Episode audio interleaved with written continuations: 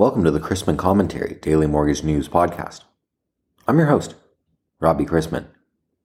Topics on today's episode include the constitutionality of the CFPB, my interview with Curinos' John Sayer on current data trends in the mortgage industry, and the latest on the Ginnie Mae risk based capital rule. Thanks to today's podcast sponsor, Richey May. Recently named a top 100 firm by Inside Public Accounting, Richey May is a recognized leader in providing specialized advisory, audit, tax, cybersecurity, technology, and other services to the mortgage industry. The firm has also consistently been recognized as one of the fastest growing firms in the country and has been named to the Housing Wire Tech 100 in Mortgage, Accounting Today Firms to Watch, and the fastest growing firms. The firm has also received multiple awards for excellence and firm culture from Inside Public Accounting. To experience how Richey May can help you transform your mortgage business, visit richeymay.com. Around the world, there's a competition for everything. Eat the most hot dogs, win the World Series. The, the best mullet was decided a few days ago. How about economic predictions? The team at the MBA sees volume dropping 9% to about $2 trillion in 2023. Are you ready for more lower volumes? All these forecasters talking about real estate prices going down. What were they predicting about real estate prices at the beginning of 2020? Are there legal competitions? Probably not, but decisions and penalties make headlines, especially when offenders go to prison. There's that decade long mortgage fraud scheme involving at least two dozen loan transactions totaling $6.5 million that resulted in more than $3.8 million in losses to lenders in Massachusetts. Well, the Fifth Circuit recently threw a monkey wrench into the CFPB's constitutionality last week in a highly publicized decision. Attorney and Mortgage Musings author Brian Levy discusses the decision and its possible repercussions in detail and offers his own simian analogies Yep, the CFPB's funding arrangement, not the CFPB itself, has been ruled unconstitutional, according to a federal appeals court. For the link to that story, visit robchrisman.com. Elizabeth Warren's idea for the CFPB was to have it funded by the Federal Reserve, which is outside the purview of Congress, and it would make it impossible for Congress to cut its funding. For today's interview, I wanted to welcome back onto the show Curinos' John Sayer to talk about some recent data trends in the mortgage industry. John Sayer is Vice President of Client Success for Curinos and has been a secondary marketing and business development professional in the mortgage industry for over 30 years. He's held senior positions at Guardian Mortgage, Caliber Home Loans, and NationStar. He also spent 15 years at Fannie Mae, with his last position being Vice President of Single Family Business for the Western United States we last spoke in April, and a lot has obviously changed since then. What stands out most to you at Curinos as you reflect on your benchmarking data in this tumultuous market? Going back a few years, I, I starting right out of college, I not knowing any better, um, I became a loan officer for an independent uh, mortgage banker uh, called the Hammond Company, and that was uh, 36 years ago now, which I don't always admit to that. Uh, but mortgage interest rates were definitely over 10% back then.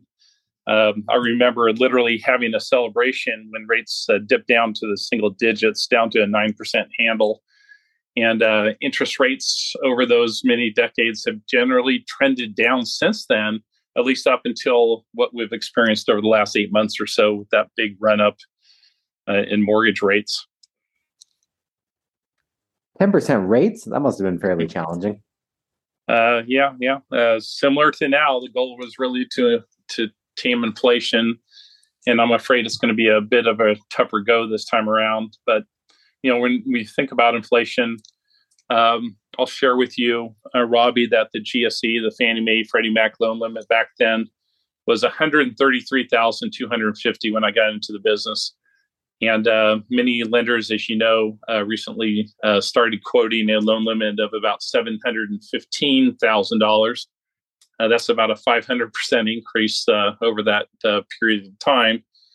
And when we think about loan limits, looking at some of our market data, we've gotten a lot of questions lately around people adopting that 715,000 speculative loan limit relative to the current um, uh, limit of 647 200 and we're seeing uh, some business getting done at the higher that higher number uh, but it's really only about two and a half percent of all uh, conforming locks right now or, that we're seeing are at that higher uh, prospective loan limit. Remind us your source of data and market intelligence. Sure. Uh, just to make sure everybody knows where we're coming from in terms of the, the data we collect, Robbie, at uh, here at Curinos, which Curinos, uh, just as a refresher, is a new brand for us. We were previously known as Icon, and then a combination with Informa Financial Intelligence and, and most recently Novantas. So Curinos is the new brand.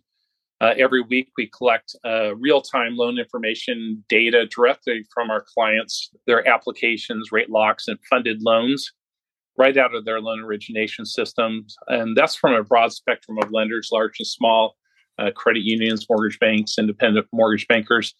And uh, we, we track about half of all first lien and second lien loan originations across the country. So, a pretty significant data sample. About 500 lenders participate in our rate surveys across all different mortgage channels, and in addition to home equity and actually other consumer lending products as well. Uh, as we all know, uh, the news has not been good uh, lately in the mortgage space. Uh, really, the insult to injury uh, that we've seen uh, with refinances contracting, the insult to injury has been that purchase transactions, unfortunately, have contracted quite a bit as well. Is there any good news? Is there a silver lining to be shared? yeah, I, I, I would say so. Um, although it really, uh, Robbie, mostly applies to those lenders who offer home equity loans and lines of credit.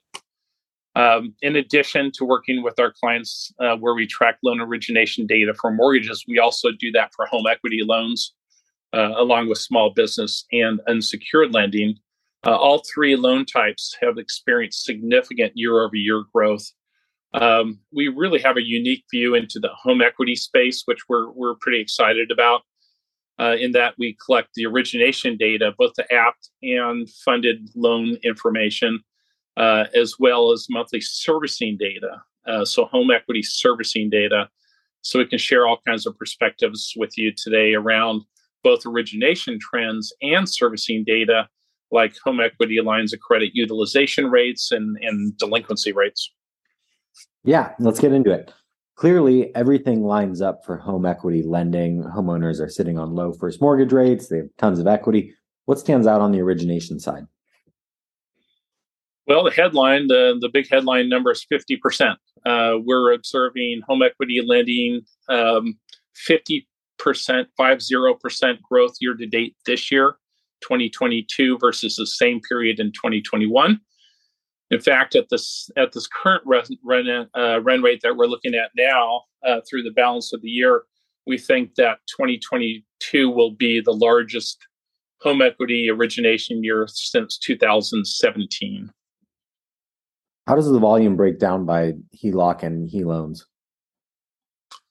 Well, uh, most of the growth is is in volume is predominantly in lines of credit. Uh, about 85 to 90% of the home equity loans being originated are lines of credit, with the remainder being closed end seconds, closed end loans, term loans.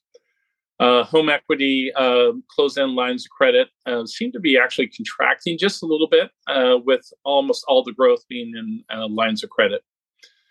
there's definitely a lot of different ways to look at the data. an interesting delineation uh, we take a look at is the business channel, um, the source of, of that business, either being uh, through originations in that centralized model, which is that direct to consumer model, or a decentralized model, which is that that branch environment.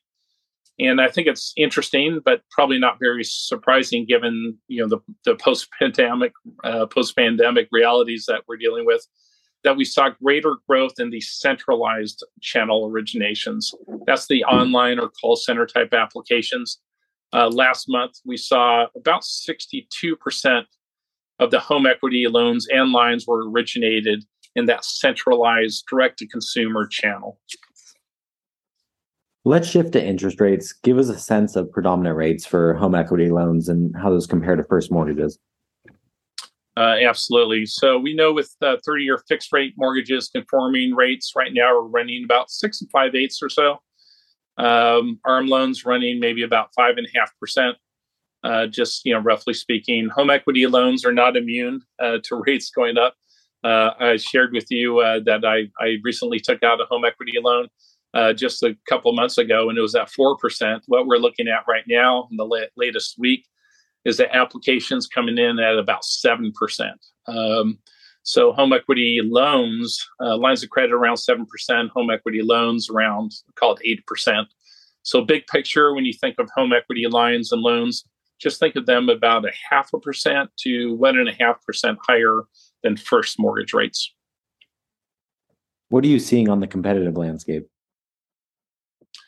You know, it's an interesting question. We're we're certainly seeing a few developments of note. Um, you know, first, I think it's important to share that uh, the that a number of home equity lenders, both banks and credit unions, really hit the pause button during the pandemic, and really two reasons for that.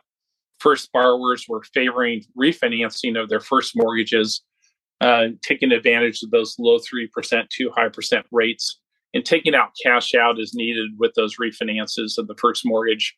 Uh, the borrower economics uh, were generally not there for home equity loans really at all. Uh, second, uh, lenders were uh, operationally challenged um, on first mortgages and in, in many instances redeployed those resources away from home equity lending into first mortgage lending, you know, really hitting that bottleneck of uh, first mortgage refinances. Today, we're seeing a dramatic, you know, market shift. We're obviously with uh, refinances uh, contracting, we're seeing a steady reentry of many of those lenders back into home equity lending. Secondly, um, you know, we're seeing uh, in terms of developments, we're seeing many new entrants come into the market. Uh, we've seen press releases, I'm sure you have, and and the reports uh, documented many of those um, lenders such as Guaranteed Rate, Loan Depot, Rocket, and others working to you know crack the code for home equity lending. Uh, to me, it'll be interesting to see you know if a securitization securitization market can develop around that uh, asset, or whether you know loans will find their way into um, you know banker balance sheets. Do you think non-banks will be successful in home equity lending? I think so, but you know, perhaps in a, a different way. Uh, many lenders um, are finding success using alternative financing products such as unsecured lending.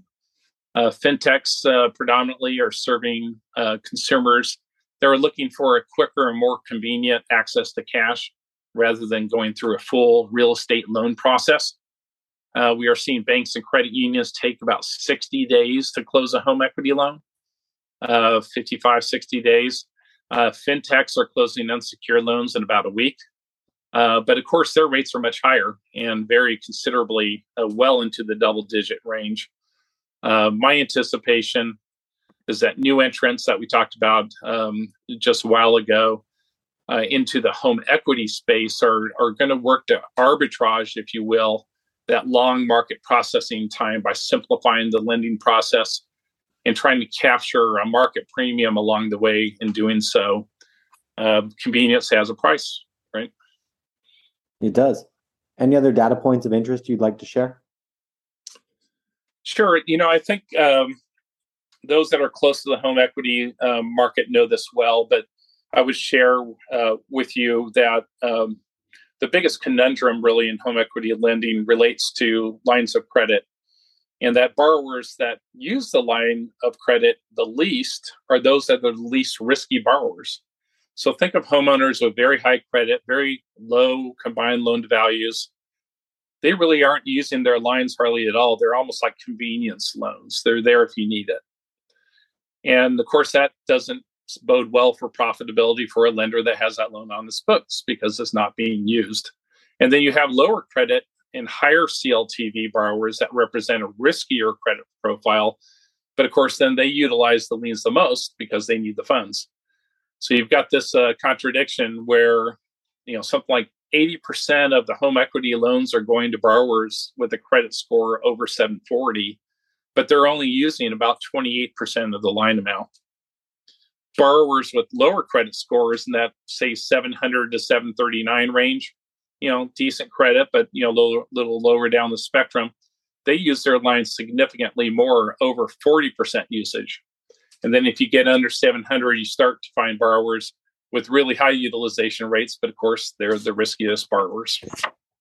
So, you know, Robbie, in conclusion, I, I would just share with you again that we spend a considerable amount of time with our clients helping them understand the trade offs between risk and u- loan utilization uh, for those home equity lines of credit, really trying to find the sweet spot for their lending. I think uh, also many folks uh, may be wondering, uh, given that this is second lien, predominantly second lien lending, uh, what's going on with delinquencies and uh, you know the canary in the coal mine thing. And I would share with you, you know, some good news there. Um, there is some um, modest increase uh, in um, delinquencies. I would say at the lowest credit score band, but really pretty historically steady and unremarkable. So I, I think that's uh, very important as we think about the economy going forward and so forth, keeping a close eye on delinquencies. Uh, obviously, everybody's um, uh, highly um, uh, focused there, uh, as are we. Insightful as always, John. Thank you for making the time. Absolutely. Thank you so much. Ginnie Mae extended the mandatory implementation date of the risk based capital requirement to December 31st, 2024. All other aspects of the minimum financial requirements will remain the same. The risk based capital requirement is part of a larger set of financial eligibility guidelines released simultaneously with FHFA requirements on August 17, 2022. The RBC requirement is an important component of measuring risk designed to strengthen and bolster the issuers that support the government mortgage market. Ginnie Mae's issuer eligibility requirements were first published on August 17th in APM 2022 09 through a joint announcement with the FHFA of amended minimum financial requirements for independent mortgage bank issuers in government securitization guarantee programs. What's going on out there? There's some weakening in the economy, Household balance sheets are strong, the job market is strong, and inflation has moved from transitory to persistent. Most indications point to the demand for housing still being solid and inventory gradually increasing. Most U.S. Treasury benchmark yields hit the highest levels since 2007 to close last week, as inflation and uncertainty over the terminal Fed funds rate continue to scare the bond markets. Higher rates will start a chain reaction of less investment, less economic growth, less demand, and ultimately, less inflation. Closer to home, the housing market isn't good for buyers and sellers right now. Housing continues to be the most affected by the Fed's aggressive monetary stance, and the National Association of Home Builders Housing Market Index fell to its lowest level since 2012 in October, as expectations for sales and buyer traffic fell. Looking back over the past year, building permits for multifamily housing are up 25.5%, while permits for single family homes are 17.3% lower. There is some hope that as those new multifamily units come online, upwards price pressure on rents will begin to subside. Existing home sales fell month over month for the eighth consecutive month to an annual pace of 4.71 million units, as mortgage rates hovered near the 7% range. Due to limited supply, however, nearly one quarter of homes are still selling above list price, and the average sales price continued its streak of 127 consecutive months of year over year increases. Last week's economic data showed industrial production increased higher than expected in September and capacity utilization slightly above the long term average, both of which will continue to add inflationary pressure to the economy along with continued low unemployment claims.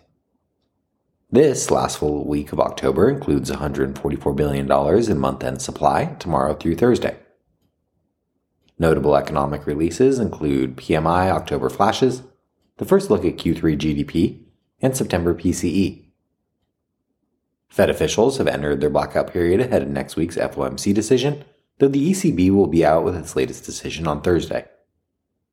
Kicking off the week was the Chicago Fed National Activity Index for September, and later brings preliminary October S&P global PMIs, and Class D 48 hours for MBS is today.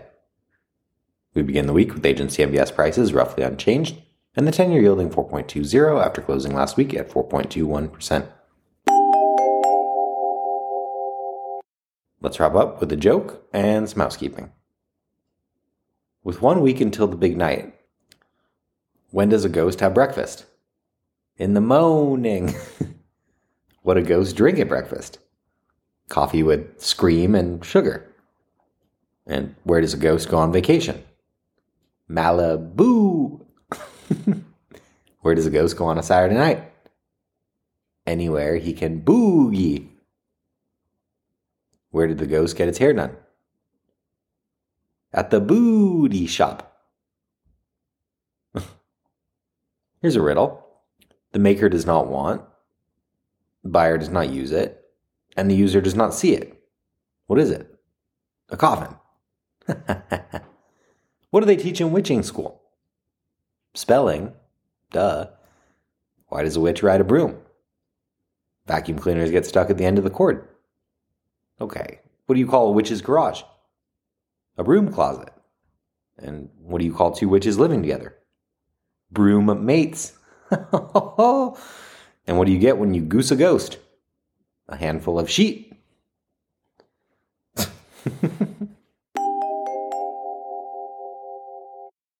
Thanks again to Richey May, a recognized leader in providing specialized advisory, audit, tax, technology, and other services in the mortgage industry and in banking. To learn more, visit richeymay.com. Questions about the podcast or sponsoring opportunities? Send me an email at robbie at robchrisman.com. Visit robchrisman.com for more information on our industry partners, access to archived commentaries, and how to subscribe to the daily mortgage news and commentary. To listen to or download past episodes of this podcast, search Mortgage News on any platform you get your podcasts from.